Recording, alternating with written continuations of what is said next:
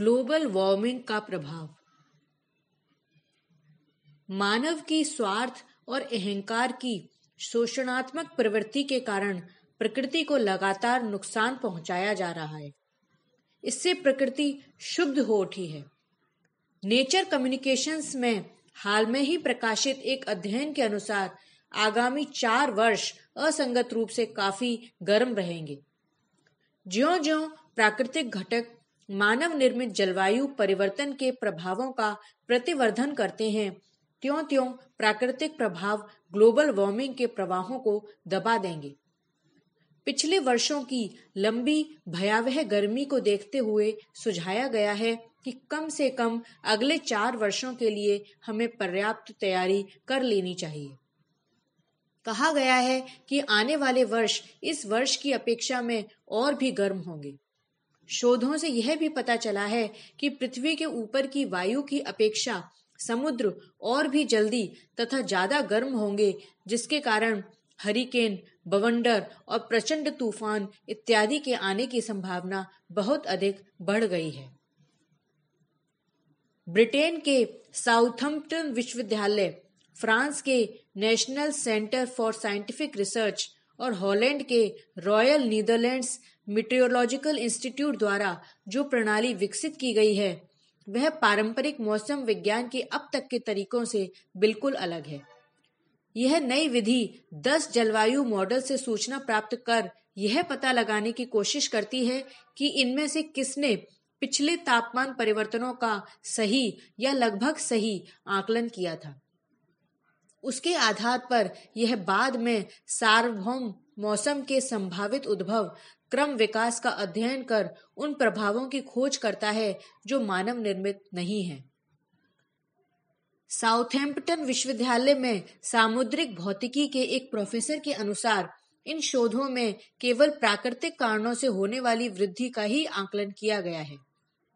उनकी राय में लंबी अवधि की इस चेतावनी के बाद मौसम में प्राकृतिक रूप से होने वाली विविधता से संभावना इसी बात की है कि आगामी वर्षों में गर्मी इस वर्ष की अपेक्षा दोगुनी से भी अधिक होगी। इसका अर्थ यह हुआ कि जब प्राकृतिक शक्तियाँ मानव निर्मित जलवायु परिवर्तन के प्रभावों को और भी ज़्यादा प्रभावित करती हैं तो हम अहितकर स्थिति की ओर बढ़ते हैं।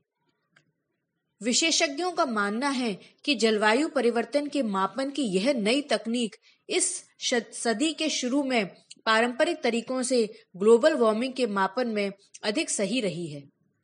जिन विशेषज्ञों का इस नई शोध से कोई संबंध नहीं रहा है, उन्होंने इस शोध का स्वागत करते हुए कुछ सावधानी बरतने को कहा है। औसत ग्लोबल तापमान क्षेत्रीय स्थितियों में वर्ष प्रतिवर्ष होने वाले परिवर्तनों जैसे गर्म हवा और सूखे से सीधे संबंधित नहीं कहे जा सकते हैं, और इसे भौतिकी के समेकित नियमों का विकल्प भी नहीं माना जाना चाहिए। जो कुछ भी हो, इस बात में कोई दो राय नहीं कि जलवायु परिवर्तन का सीधा प्रभाव भावी पीढ़ी पर पड़ने ही वाला है।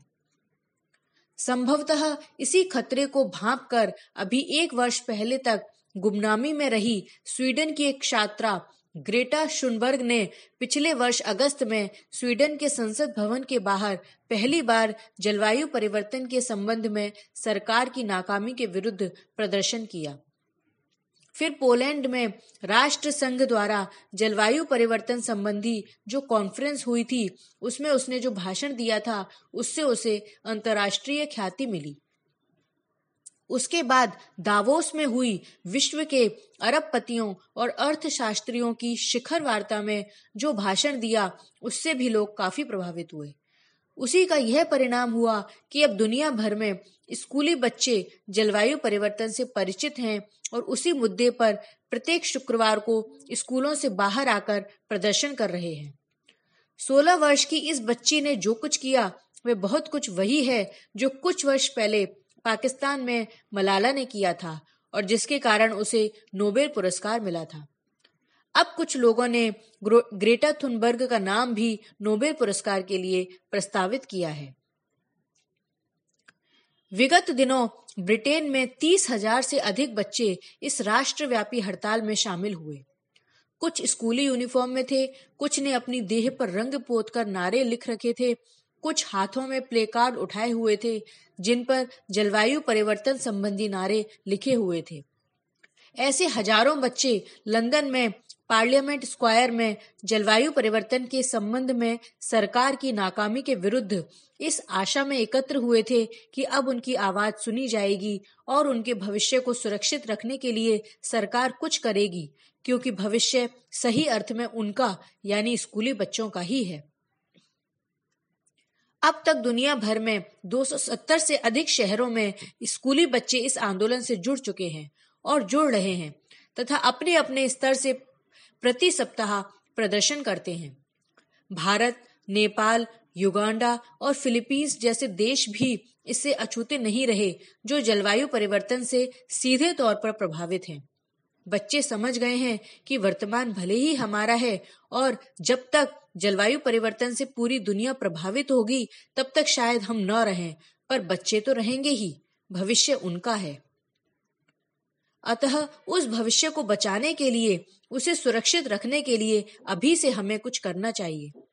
अब समय शब्दों का नहीं रहा, अब कुछ करने की और अभी ही करने की आवश्यकता है।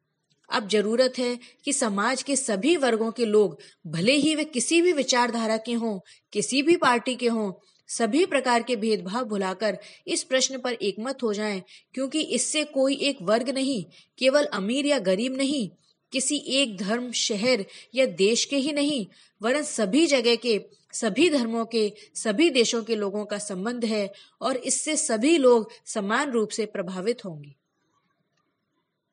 जलवायु परिवर्तन ने आज पूरी दुनिया को अप्रत्याशित रूप से एक हो जाने के लिए बाध्य किया है।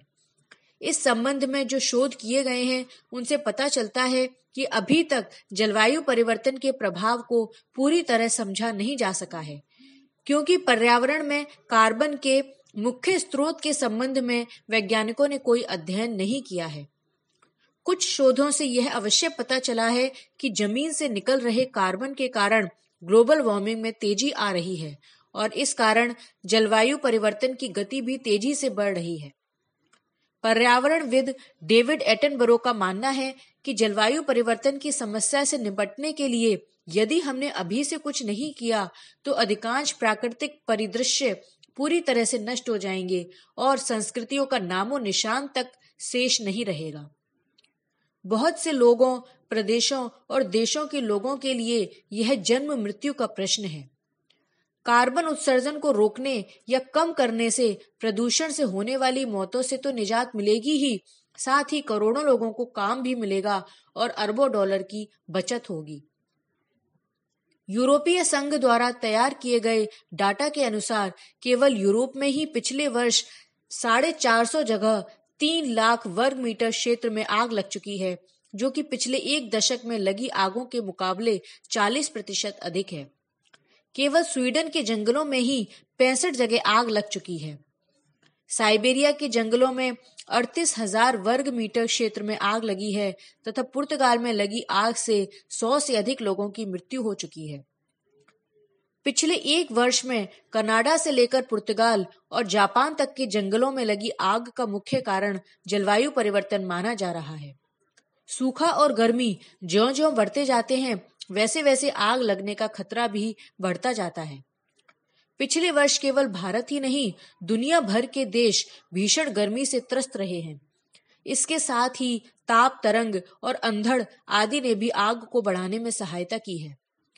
यद्यपि वातावरण में कार्बन के बढ़ते जाने का कोई निश्चित कारण नहीं बतलाया जा सकता, तब भी जलवायु परिवर्तन और इस प्रकार की विनाशकारी प्राकृतिक आपदाओं के मध्य चोली दामन का संबंध कहा जाता है। तापमान कब, कहा, कितना घटेगा या बढ़ेगा और मौसम कितना बदलेगा इसकी अनिश्चितता के कारण जलवायु परिवर्तन का आर्थिक समाघात एक ऐसा विषय है जिस पर निश्चित रूप से कुछ नहीं कहा जा सकता है।